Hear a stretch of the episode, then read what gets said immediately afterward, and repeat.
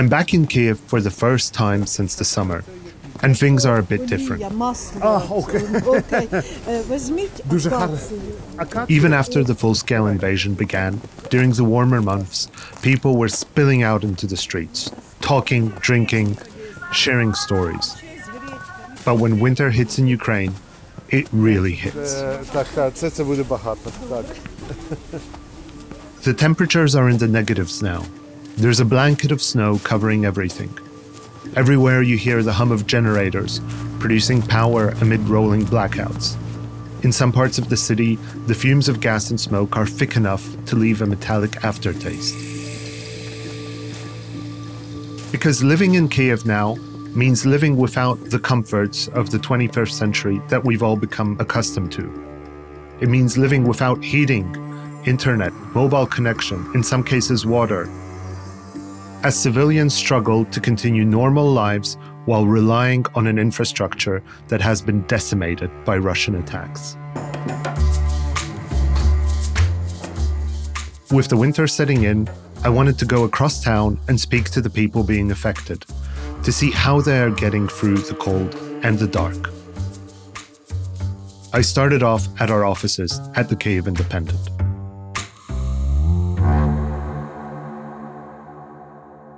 My name is Helen Yushchenko. I'm the newsroom assistant at the Kyiv Independent.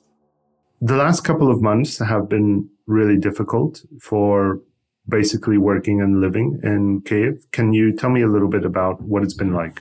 Yeah, as we know, Russia commits attacks on uh, the critical infrastructure as well as the civilian infrastructure, not only in eastern and uh, southern Ukraine, but also in Kiev. And the last couple of weeks actually have been pretty hard because after the blackout that happened in the late November, uh, we have been out of electricity for almost two days straight in the office. We had no electricity, no water.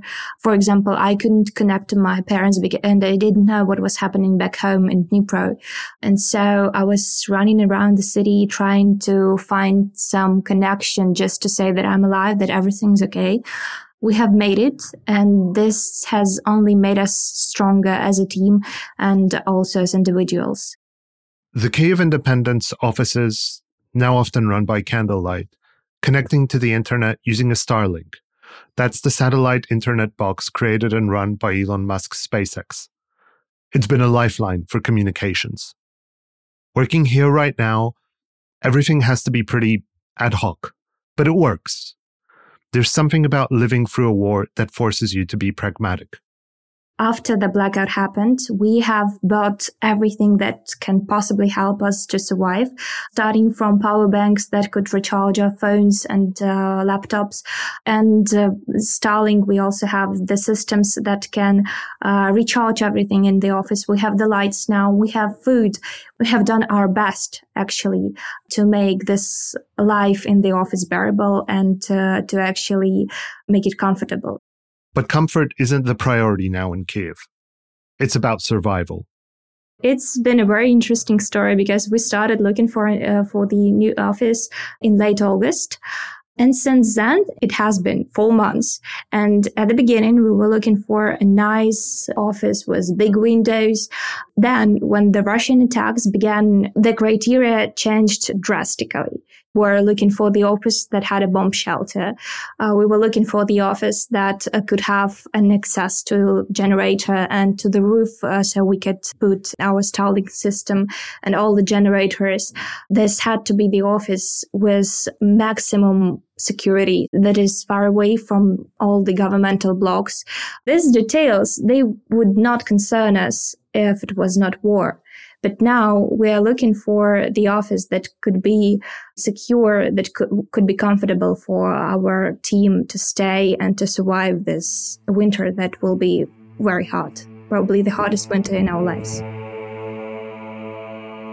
The Starlinks, the heightened security, the bomb shelter, these are all things which allow us to continue reporting on the war. But not everyone in Ukraine is so fortunate.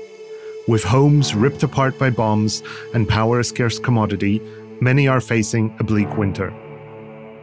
Following the missile attacks on November 23rd, Ukrainian authorities set up 4,000 places of refuge across the country. They are called invincibility centers. They are a lifeline for civilians. A place to warm up, to charge your phones and connect with loved ones, to get some food, or to find solidarity in the community. Olena and I went to a local invincibility center in Kiev. From the outside, it looks like a simple tent, but inside, you'll find power, food, a bed, a place to get refuge from the harsh Ukrainian winter. We spoke to Alexander, who is helping run the center. We've translated the conversation. I can see that you are a very popular place and many people come to you.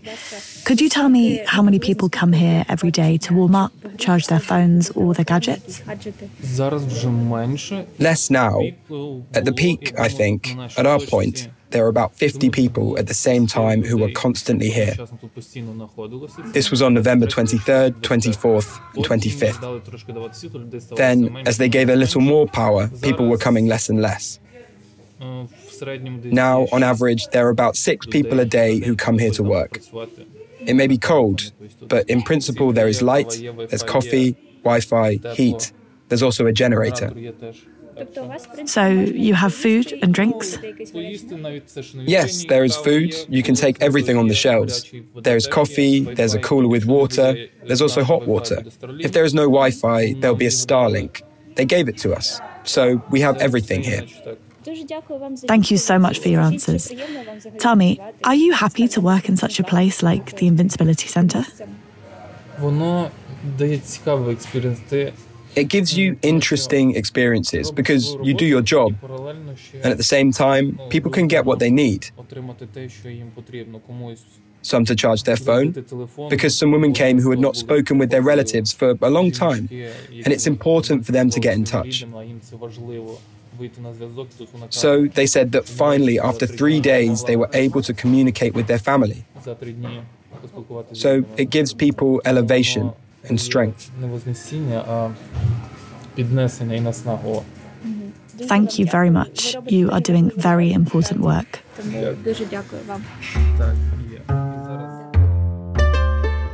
Disconnection from family is one of the most difficult parts of the war, and it's hitting Ukrainians hard. A phone conversation, hearing from a loved one across the country, it's these vital connections that are keeping morale high. Olena and the team at the Kyiv Independent feel it too. My biggest concern personally is having no connection with my family. But the biggest concern for me uh, as part of the team, as part of the company, I guess it is the moral tiredness that we all have. We don't talk much about it, but every one of us feels it. It's like on the background, uh, and it really can uh, affect our work and our effectiveness. With all these blackouts and all these massive attacks happening, it is crucially important to stay focused on what we do. I would say to, to stay strong. So I really hope that we survive this winter as a company and as a country. Russian attacks on civilian infrastructure have been consistent throughout the war, but it's recently become a major tactic that they have used more and more. In late November, a missile struck an apartment block in Vyshhorod, a northern suburb of Kiev, killing three people and wounding 15. The WHO has recorded more than 700 strikes on hospitals since the war began. Just this week, attacks from Iranian kamikaze drones on the Ukrainian power grid have left some 1.5 million people without power. This all amounts to a deliberate and consistent targeting of people who aren't even on the front lines. It's a type of warfare that has some even labeling it as terrorism for its methodical brutality. By destabilizing civilians, Russia destabilizes the military as well. Every time we don't give up, every time we find new ways of invincibility, every time we show the whole world how strong we are, every time we um, find new ways to survive these things, we humiliate Russians and we defeat them. And we help the um, armed forces of Ukraine. We now find the ways out of the system. We now create our own invincibility. Without invincibility centers, we also have invincibility inside of us, each one of us. The thing that struck me while being back in Kiev is just how exhausting life has become. Getting a hot meal or a warm shower isn't easy, and that takes its toll. But this is exactly the point of Russia targeting civilians and civilian infrastructure. The consistent drumbeat of bombs and blackouts in Ukraine is an attempt to sow fear amongst the population. Civilians have always been seen as a fair game for Russia in this war, but the recent attacks on Ukraine's power grid and other pieces of infrastructure are just a new way of terrorizing them. But it's places like Kiev's invincibility shelters that are safeguarding Ukrainians against this kind of barbarity. The people we spoke to were not cowed by exhaustion and cold, they were resolute. Being back in Kiev was different this time, but the people's steadfast commitment to continue their struggle against the Russian invaders remained the same. Can the same be said of the Russian military? From Message Heard and the Kyiv Independent, you're listening to Power Lines from Ukraine to the world. In this series, we're going to be mapping the undercurrents and global consequences of the war in Ukraine, beginning in Kiev and following the roads out wherever they may lead. I'm Jakub Parusinski. And I'm Anastasia Lapatina.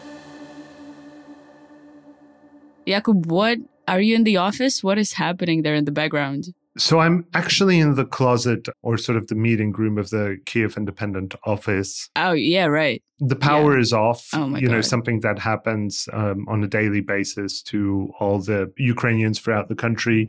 We have a backup internet uh, thanks to Starlink, but it's basically become a fact of life now in Kiev that if you want to have access to power, if you want to have access to internet, if you want to have have heating and you know perhaps warm water, you need to either get lucky, um, be constantly on the move, or follow the That's terrible. the schedule of which region, which district of of Kiev is powered down when. And the whole reason is that since Russia has been losing for you know months now, they have switched from hitting you know focusing the battle on the on the military side to very actively targeting civilian infrastructure I mean, I feel like it's a bit unfair to say that they've switched from military to civilians because they've been targeting civilians from day one. But for sure, recently they've increased their attacks, and it's quite obvious what they're trying to do. They're trying to take the power and the heating and the water and the internet and the connection away from us. It's it's only to scare us off.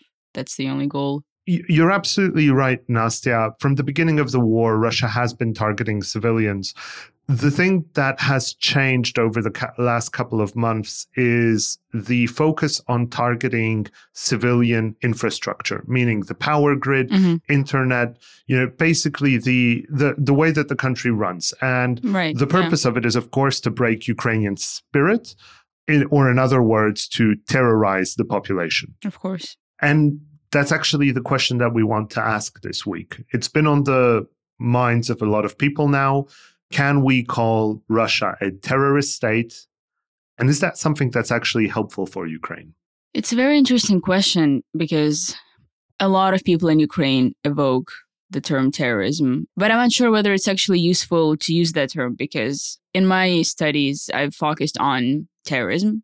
And in my view, it has always been something that, let's say, little men use. So it's the, the, the very key part of terrorism is asymmetry. It's it's a little group that doesn't have enough resources.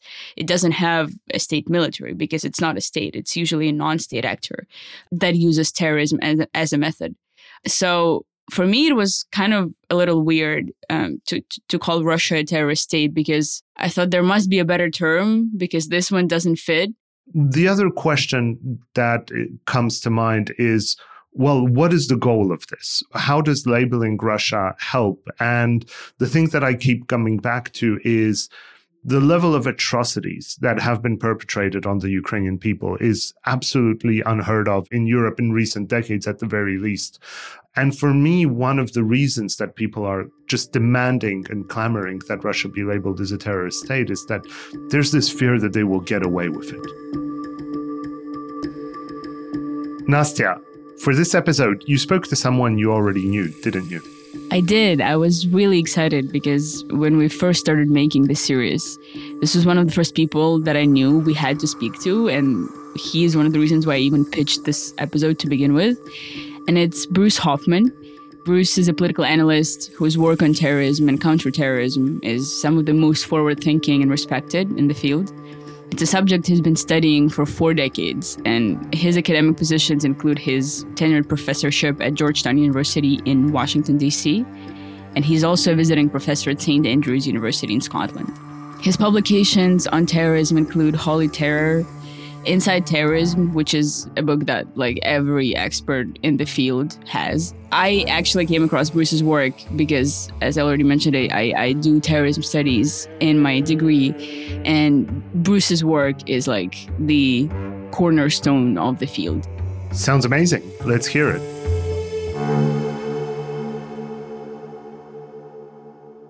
Hi, Bruce. Thank you so much for joining us. Of course, Nastya. Thank you for having me. So, before we get into the whole Russian related ordeal of this, let's get some definitions down. What is terrorism to begin with? Well, before I answer what terrorism is, let me let me observe that you've asked probably uh, the most impossible question imaginable because over the past uh, half century, literally, no one has been able to really agree on a definition of terrorism. Uh, okay. You know, about 40 years ago, there was a very prominent academic survey of the leading experts in the 1980s on terrorism, and 100 experts were polled what their definitions are, and 104 definitions were provided. So even possible? the people people offering definitions offered multiple ones. You know, and in the United States, for example, every different governmental agency has its own definition of terrorism. But then there is one list there's one list of like state sponsors of terrorism, right? Right, right. There's a list of state sponsors of terrorism, and everybody agrees on things like the designation of foreign terrorist organizations. Mm-hmm. But at least the definition that I use, and it's the definition that has appeared in every edition of my book, Inside Terrorism, since it was first published in 1998, is that terrorism is the deliberate creation and exploitation of fear through violence, or equally importantly, the threat of violence in the pursuit of political change. Okay.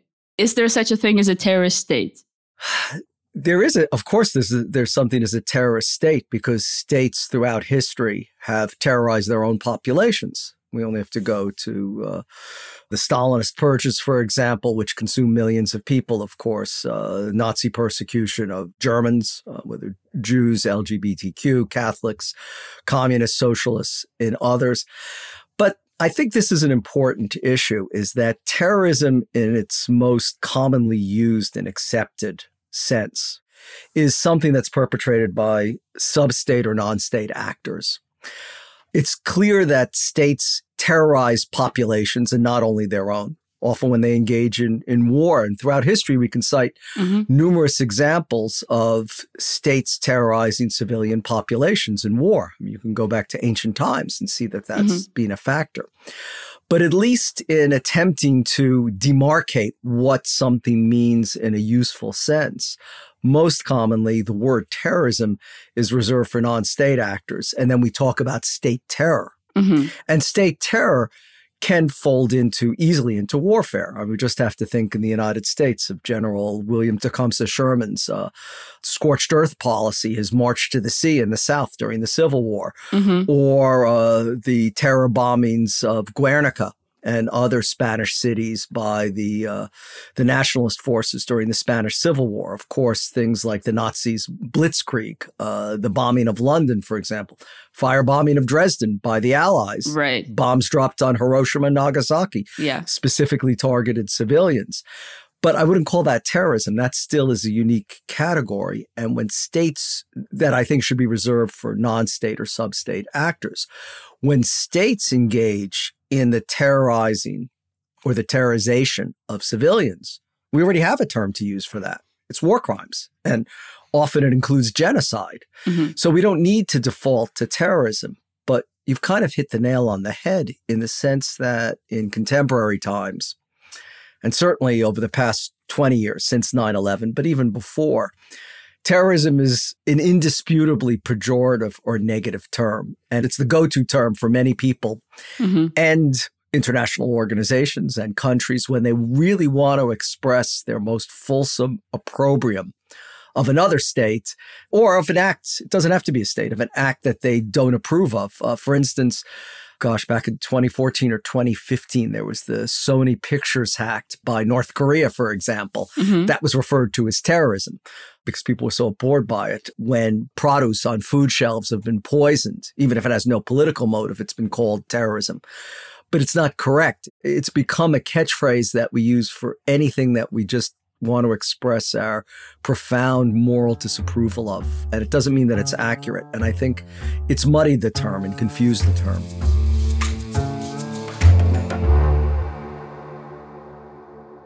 It feels to me like in order for terrorism to work, you need a couple of ingredients, right? So you need a population that you can actually terrorize, mm-hmm. which means that civilians need to matter in the political process. So, in a dictatorship, terrorism would not be quite as effective. Like democracy is particularly vulnerable. The second thing, which feels very important, is the mass communication. Right. Because That's if you true. if you can't sort of show pictures of people that are terrorized or or are suffering, or you know you can't sort of transmit fear, then it also isn't really that effective. Because it seems that terrorism is all about taking a relatively small violent, scary act or input and trying to get these sort of outscaled effects through it. It's true that actually relatively few people die from from terrorist attacks but the amount of discussion it gets the wars that are waged in in in the pursuit of ending this you know we use this term with so much emotion with it that the actual numbers and the actual semantics of what it is don't matter much it seems that this is actually not the bug it's the feature. It's it's exactly the goal of terrorism which is ultimately in its end political. Right. Which makes me feel that it's something that has been employed quite significantly by Russia now and the Soviet Union before, you know, with the, the goal of sort of scaring the population. And by the way, I'd argue that the Soviet Union used fear as a way to control its own population in the past. Definitely. So so this kind of political techniques, sociotechnika, politechnika, as they say in Russian, that's that that almost goes towards the the same purpose as terrorism. So to some extent, I mean, 9-11 really sparked the was the beginning of the new life of the word terrorism right? Right yeah. You know the us suffers from a horrible terrorist attack and all of a sudden you know, it, it becomes a global thing and it becomes a global thing, not just for democracies, but lots of dictatorships all of a sudden say, no, no, no, no, no. These, you know, activists and whatever that are protesting about free speech or mm-hmm. autonomous rights for their province, they're terrorists. All of a sudden, everyone starts labeling their enemies as terrorists. And actually, in Ukraine, at the beginning, when um, Russia invaded in 2014 and the Donbass war started, the initial name of Ukraine's reaction was an anti-terrorist operation. Oh, that's true. I've completely forgot about that. That's that seems like a lifetime ago now.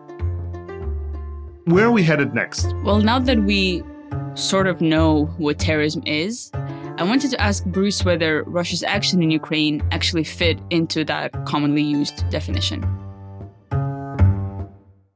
There are a lot of comparisons being made in Ukraine between well-known terrorist acts, even as far as 9/11, right. and any other um, Russian attacks that deliberately target civilians. Because I think something like 98% of all Russian missile attacks have targeted civilian infrastructure. Absolutely, which is terrible.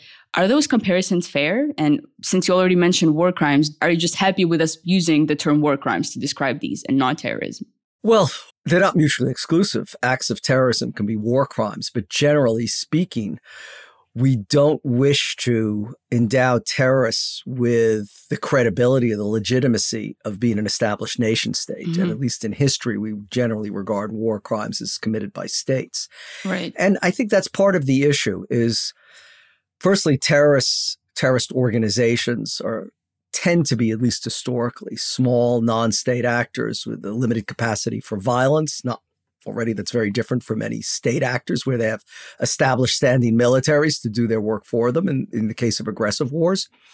Also, I mean, don't forget, historically, at least for the past 50 years, more than half of all terrorist attacks go unclaimed. Mm-hmm. So there's often not an address. There's nothing that can really be done. We may have a suspicion who perpetrated it, but it's very difficult to arrest and then to assemble evidence that could be proven in a court of law. This is why the United States 20 years ago resorted to the indefinite detentions of the Guantanamo detainees right.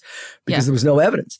This is very different in the case of states waging an aggressive, unprovoked war, because firstly, we have an international mechanisms through the Geneva and Hague Conventions. We have an international court of criminal justice. We have the ability to hold the leaders of states responsible for war crimes. So the identity of the perpetrator is almost always completely clear when it's a war crime. When it's terrorism, it's not always as obvious. Interesting. And you know, to me, that means it's an important distinction. It's not to take away, you know, you, you said it yourself. I mean, terrorism is really a tactic when you come down to it. I mean, it's, it's, it's a mode of warfare.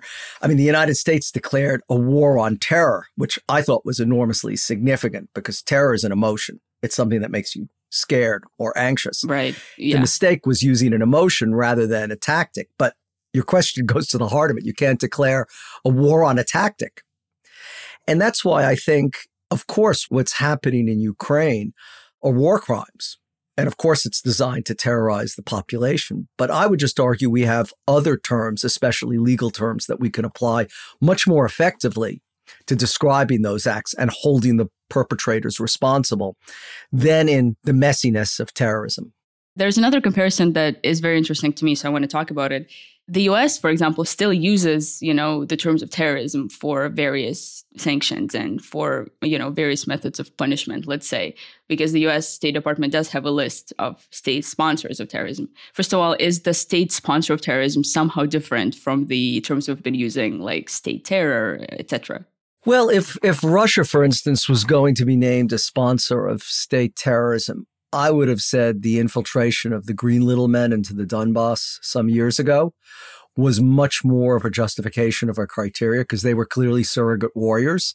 They were clearly instruments of the state that were being sent to subvert a sovereign state of its own standing and mm-hmm. to use violence in the pursuit of those ends.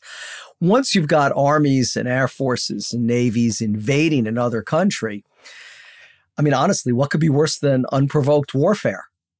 Aggressive warfare. Right. You know, to my mind, it may satisfy a psychological need on the part of people, which I understand completely to label something terrorism because terrorism is such a negative, pejorative word.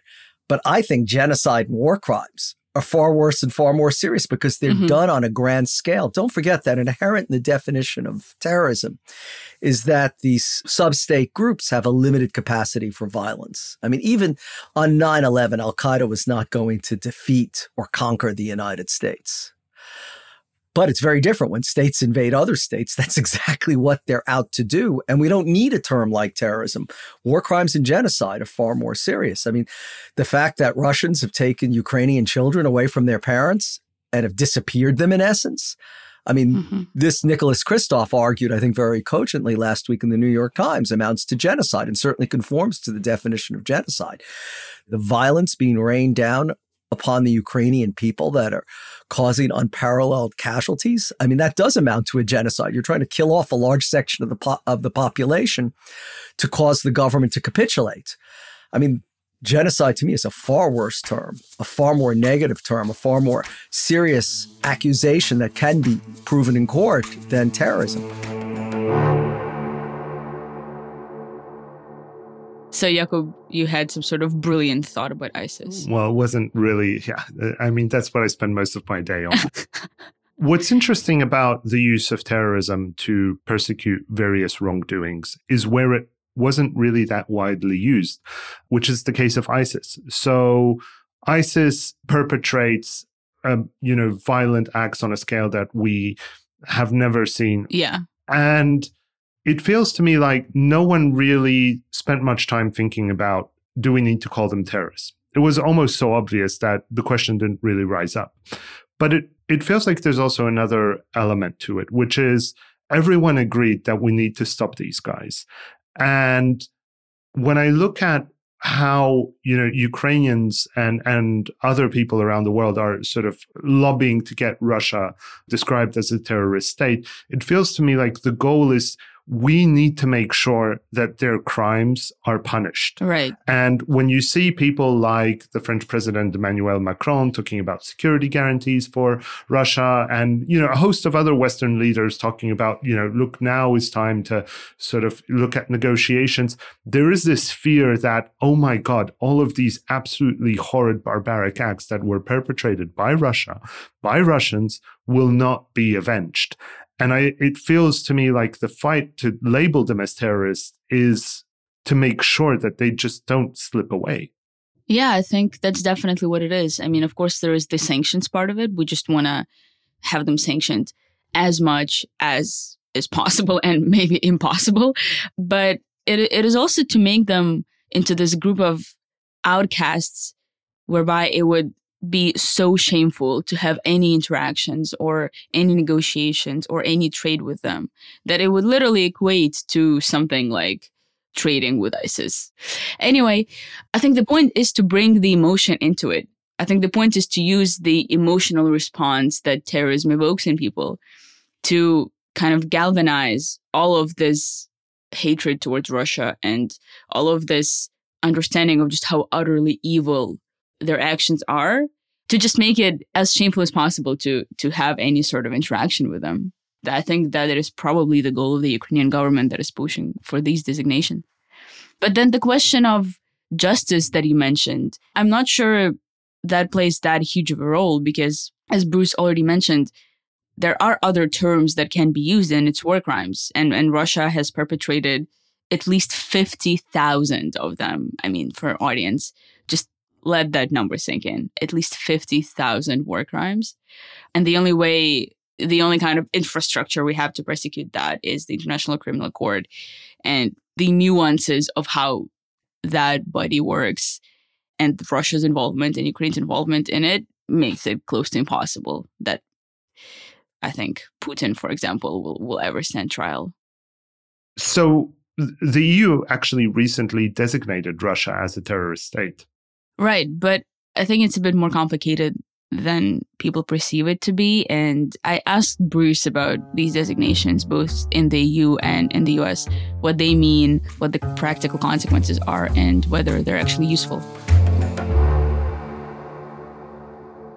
The EU recently passed a resolution that said that Russia was a state sponsor of terrorism. And it was pretty interesting because the EU doesn't actually have a legal basis for that. Right. Like that doesn't really, as far as I understand, mean anything. It's interesting that there is this kind of state infrastructure in the US with the state sponsors of terrorism. Could you talk a bit about the history of those designations? Because I know that some of them, I mean, of course, this is all highly politicized, but I know that some countries that have been taken off the list those cases were definitely very politicized and the procedures how how that happened. The uh, state sponsorship of terrorism dates back to the, the 1980s when during the reagan administration a number of countries syria iraq north korea cuba for a time the sudan for example iran as well were designated by the US State Department, state sponsors of terrorism. You're right to say that it's often political because groups are added and removed for a variety of reasons.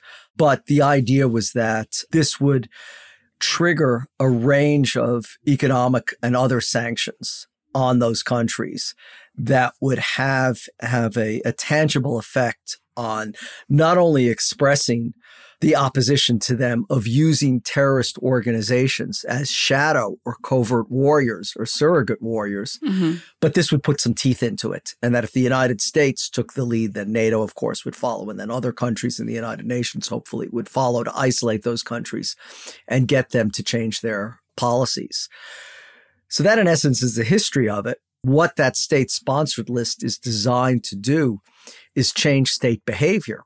Right. But it's to change state behavior and not using these surrogate or covert forces as an instrument of foreign policy. And that's again when a country then wages war against another country. In my view, it's just gone way beyond using surrogate or covert warriors. It's something that's mm-hmm. quite obvious and should trigger a whole range of other sanctions, which it has done. Could you describe what are some of the consequences of a state being put on that list? Well, I mean, we're already pretty much there with Russia. It's uh, very severe economic sanctions that prevents uh, international commerce. It's certainly embargoes on commercial goods, even critical commercial goods nowadays, which would be things like computer chips and things like that, and also very restrictive travel imposed on citizens of that country, not just the leaders, who of course their assets overseas can be seized, as is as mm-hmm. is being happening, but also it puts a really heavy burden on the population of the country involved in terms of their not just their commercial activities, but but just their their travel and freedom of movement. So all these things are quite serious. As I said, all of them are already being implemented. So we don't we don't gain all that much. It's not that there's additional teeth that would be added to the way Russia is being treated. Right. I think in terms of Russia, there's also the interesting case of Wagner. Right. Their Wagner military group, which I think there were discussions of the West designating that as a specific terrorist organization of its own. But then again, again, I think if Russia just decides to somehow incorporate that within their military structure, for example, like Ukraine has done with Azov back in the day or something like right. that. Not to equate the actions of Azov and Wagner, but just saying that to incorporate a private military group within the national military, then again, that is that means that all sorts of terrorist labels are no longer necessary or needed. Well, I think some could argue too that, I mean, there was discussion in the United States of designating the Azov battalion in years past or the National Corps as terrorist groups, but they didn't succeed because it was a much more ambiguous situation. Mm-hmm in that acts of international terrorism were not sustained. I mean, the Russian imperial movement, for instance, was wasn't even designated as a foreign terrorist organization mm-hmm. by the State Department two years ago. I mean, firstly, that was a very important step forward because it was one of the first far right overseas groups that received that designation. But it was very selective, and it wasn't even the foreign the FTO, the Foreign Terrorist Organization definition. It was a half step below. It was the specially designated foreign terrorist entity, is what it was described. So even in that case, there was controversy. Mm-hmm. I would argue that, at least from what I've gathered in the United States, is that Azov and the National Corps became whatever justification the arguments for designating them may may or may not have had. I think that changes in their structure and in their operations convince people that it was inappropriate. And that's what these designations are designed to do. Wagner would be a, uh, you know, I think a much more suitable designation as a terrorist entity and Russia as a state sponsor of terrorism than to label Russia itself right because of the invasion of Ukraine as a state sponsor. As I said, I think that it's much more serious to to, to focus on the war crimes and the genocide. The EU designation actually, as far as I understand, correct me if I'm wrong, Jakub, but as far as I understand, it does close to nothing because there isn't actually a legal mechanism for what it is. It was essentially just a resolution, like a document in which they, in, in which the EU affirmed a particular opinion. You know, it's kind of how they recognize the Holodomor a genocide, for example. But it doesn't have like a string of economic sanctions additionally to it or some sort of cutting in trade or isolating diplomatic ties, nothing of that sort. So it's it's just a symbolic gesture, isn't it? You're right, uh, Nastya. it's mostly about the European Parliament coming together and making a symbolic um, gesture. You know, the EU, unlike the US, where, you know, that kind of designation actually triggers a host of legal consequences, especially in terms of finances and, and those kinds of things the EU actually called out um, on its member states, saying that, mm-hmm. look, you know, we've designated Russia as a uh, state sponsor of terrorism. Now, you know, whatever that means for you, please act accordingly. But At the same time, it's not a completely empty gesture. It does send an important message, and it has a lot to do with how the EU works versus how the US works. And it was also a, I think, an important point in rallying you know various stakeholders from across the union together on completing work on uh, the latest ninth sanctions package so yeah more of a consensus measure than, than a legal trigger Nastya, have you seen the sledgehammer video? And I genuinely hope you haven't. I have not. I did. It's Wagner executing one of their own for, you know, surrendering and then speaking out against them. Right. With a sledgehammer. I, I've heard of the I've heard of the incident. I did not see the video. Did you watch it? A portion of it, yes. It's exactly as bad as you think. I mean, everyone who has compared it to ISIS style, you know, execution is. I was literally on the tip of my tongue just now. It is exactly the same. It is the, exactly the same atmosphere. It, is the, the, the same type of organization. I mean, it's it's hard to sort of distinguish uh, between the two. Can you talk a bit about their history? I mean, did they did they appear in 2014 as like a kind of Russian proxy tool in in, in Donbass, or were they around before? So Wagner traces its origins to around the time that the Russian in, uh, invasion of uh, Ukraine started in Donbass in 2014. And it's been you know a bit of a shadowy group that sort of operates beyond the the, the laws beyond the, the, the rules and, and and sort of you know you could very much say uh, beyond the civilized world it's full of neo-nazis far right extremists prisoners criminals mm-hmm. a lot of people have likened it to the Kaminsky brigade or SS Rona which was this you know Russian unit that collaborated with the Nazis that fought with the Nazis that was composed of basically all kinds of criminals and you know anyone that they could pick up was widely seen as one of the most brutal and um, and barbaric organizations. But it, it's also important how global their reach is, right? Like they're involved in Africa, they're involved in Syria, if I'm not wrong. Yeah, they're definitely involved in Ukraine, and during the war, they took part in the brutal siege of Mariupol there were stories of Wagner guys being in Bucha. Though I mean, some of these things are pretty hard to fact check, but the, the, the Wagner group is like one of the most brutal and notorious tools that Russia has in, in terms of manpower.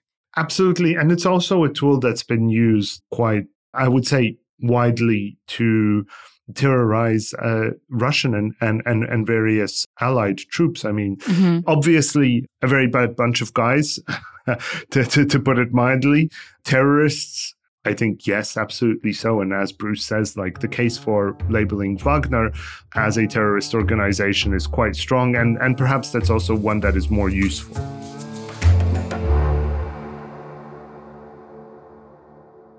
Are these designations, you said that their prime purpose is to change state behavior. Have they done that? Have they been successful? Yes, but I wouldn't say necessarily in a linear or consistent sense. I mean, it did prompt Libya in uh, 2003 or 2004, I think it was 2003, to stop developing chemical and biological weapons, for example, to cease its support of foreign terrorist entities. At times, it has persuaded countries. Syria, for instance, was dropped from the list temporarily uh, when it was cooperating with the United States in the war on terror. Mm-hmm. It was then reinserted onto the list uh, when the Syrian civil war began. But again, Syria wasn't put on the list because of what it was doing to its own population. It was it was put on the list because it was using terrorist groups as surrogates. I mean, international law, the problem is that it always lacks a mechanism of coercive enforcement. Mm-hmm. I mean, there's an enforcement that's certainly the collective moral opprobrium of states and their economic sanctions. But, you know, there are some countries that regard, like Iran, for example, that regard with tremendous pride the sanctions that are imposed on them and the fact that they can withstand them. So it cuts both ways. Right. It's just kind of like Ukrainians joke that they take pride in the fact that they're sanctioned by Russia. right. Yeah. Yeah. Exactly. exactly. Yeah. I mean, but we live in an imperfect world. Of course. you know, I think what's what's important is that certainly the entirety of the free world has recognized what is going on in Ukraine as an unprovoked war of aggression that very quickly has slid into the serial, sustained perpetration of war crimes and indeed genocide. Mm-hmm. I mean, that's that that's very important.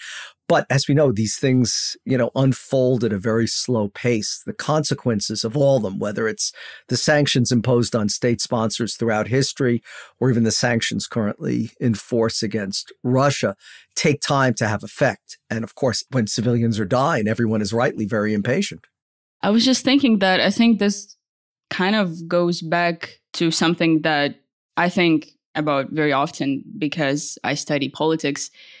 All of these discussions can so often be so non-emotional and and people in the field take pride in being, you know, objective and not letting their emotions affect their opinions. But then the whole ordeal of political decisions, it, we're all humans who make these decisions, right? So, and we have these methods of punishing a state, and we can use the terms terrorism or we can use the terms war crimes, and we have ways to legally pursue both. But still, somehow, we resort to the one that evokes more emotion. And, and we do that on a, on a state level too, right? Like it's the Ukrainian government that's pushing for these designations. It's just very interesting to to see that. No, rightly so. And I don't certainly don't fault the Ukrainian government for pushing in all directions. Uh, no, totally not. Yeah. It's just, you know, I'm sitting here in Washington, D.C. in a comfortable home that's not being shelled or bombed. Mm-hmm. And it's easy for me to make all these very academic assertions and sound very reasonable and objective. But we're talking about people dying and suffering.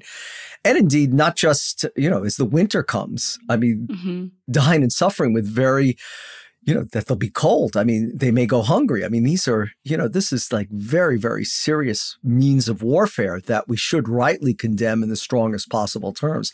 My only argument is that terrorism may be immensely satisfying, emotional to label this type of aggression, but I just don't think it's accurate. And, you know, going back to your points, you know, why with someone like Putin or Russia, they're treated differently like terrorists. I mean, the one thing we haven't addressed, and maybe you were getting to this, the elephant in the room, is that I think the United States and the international community is absolutely desperate not to provide Putin with an excuse or an opportunity to use a nuclear weapon, whether, I mean, certainly on a tactical level.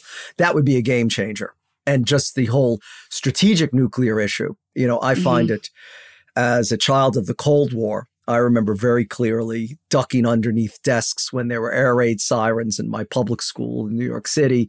I remember very clearly the Cuban Missile Crisis.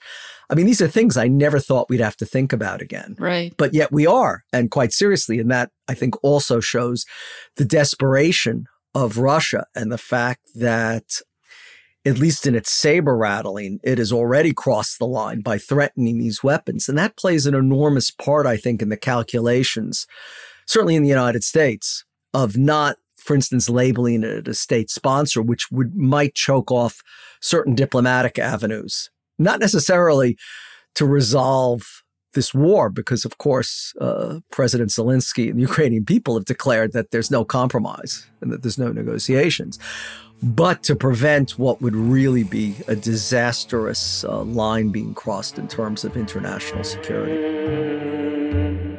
Okay, Bruce, thank you so much for joining us. It was really interesting to listen to. you. You're very welcome. Thank you very much for having me.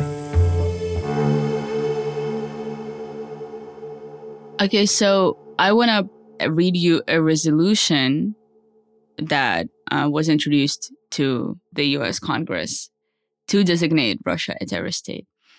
And I, I, just thought that the wording here was quite interesting. And to be clear, resolu- this resolution has not been passed. It's been introduced and it's being reviewed and debated, etc. It says that at the direction of President Vladimir Putin, the government of the Russian Federation has and continues to promote acts of international terrorism against political opponents and nation states. It also engages in campaign of terror, utilizing brutal force, targeting civilians during the Second Chechen War. It also mentions how, since 2014, Russia's government has supported the so called separatists engaging in acts of violence against Ukraine in Donbass. And then it also mentions Wagner. talking about how the Russian Federation spreads terror throughout the world through private military networks of mercenaries such as the Wagner Group in an effort to project power cheaply and deniably. So, my point is first of all, the, the, the conversations of Russia being or not being a state sponsor of terrorism or a terrorist state or whichever you want is a much broader conversation than Ukraine. And I do think that together with what they did in Chechnya and together with what they did in Syria, I do think it starts looking a bit more convincing. Yeah. Don't get me wrong. I definitely agree that Russia employs terrorist tactics, employs terrorism as one of its toolkits in, in the asymmetrical war that it wages on Ukraine as well as on the West. For me, Bruce's arguments that war crimes and the crime of genocide are so much bigger, they're persuasive. I think I agree with that. Yeah, they are persuasive. Yeah. But in the end, if sort of the label, if the designation is something that can mobilize Western governments um, and governments all around the world, by the way. I mean, this isn't something that should be uniquely Western, that we, you know, abhor and oppose terrorism. Then let's do it, right? Let's get that label. Mm-hmm. But I do somehow feel like it is almost reductive to say that, yeah, it's a state sponsor of terrorism. No, it's it's actually worse.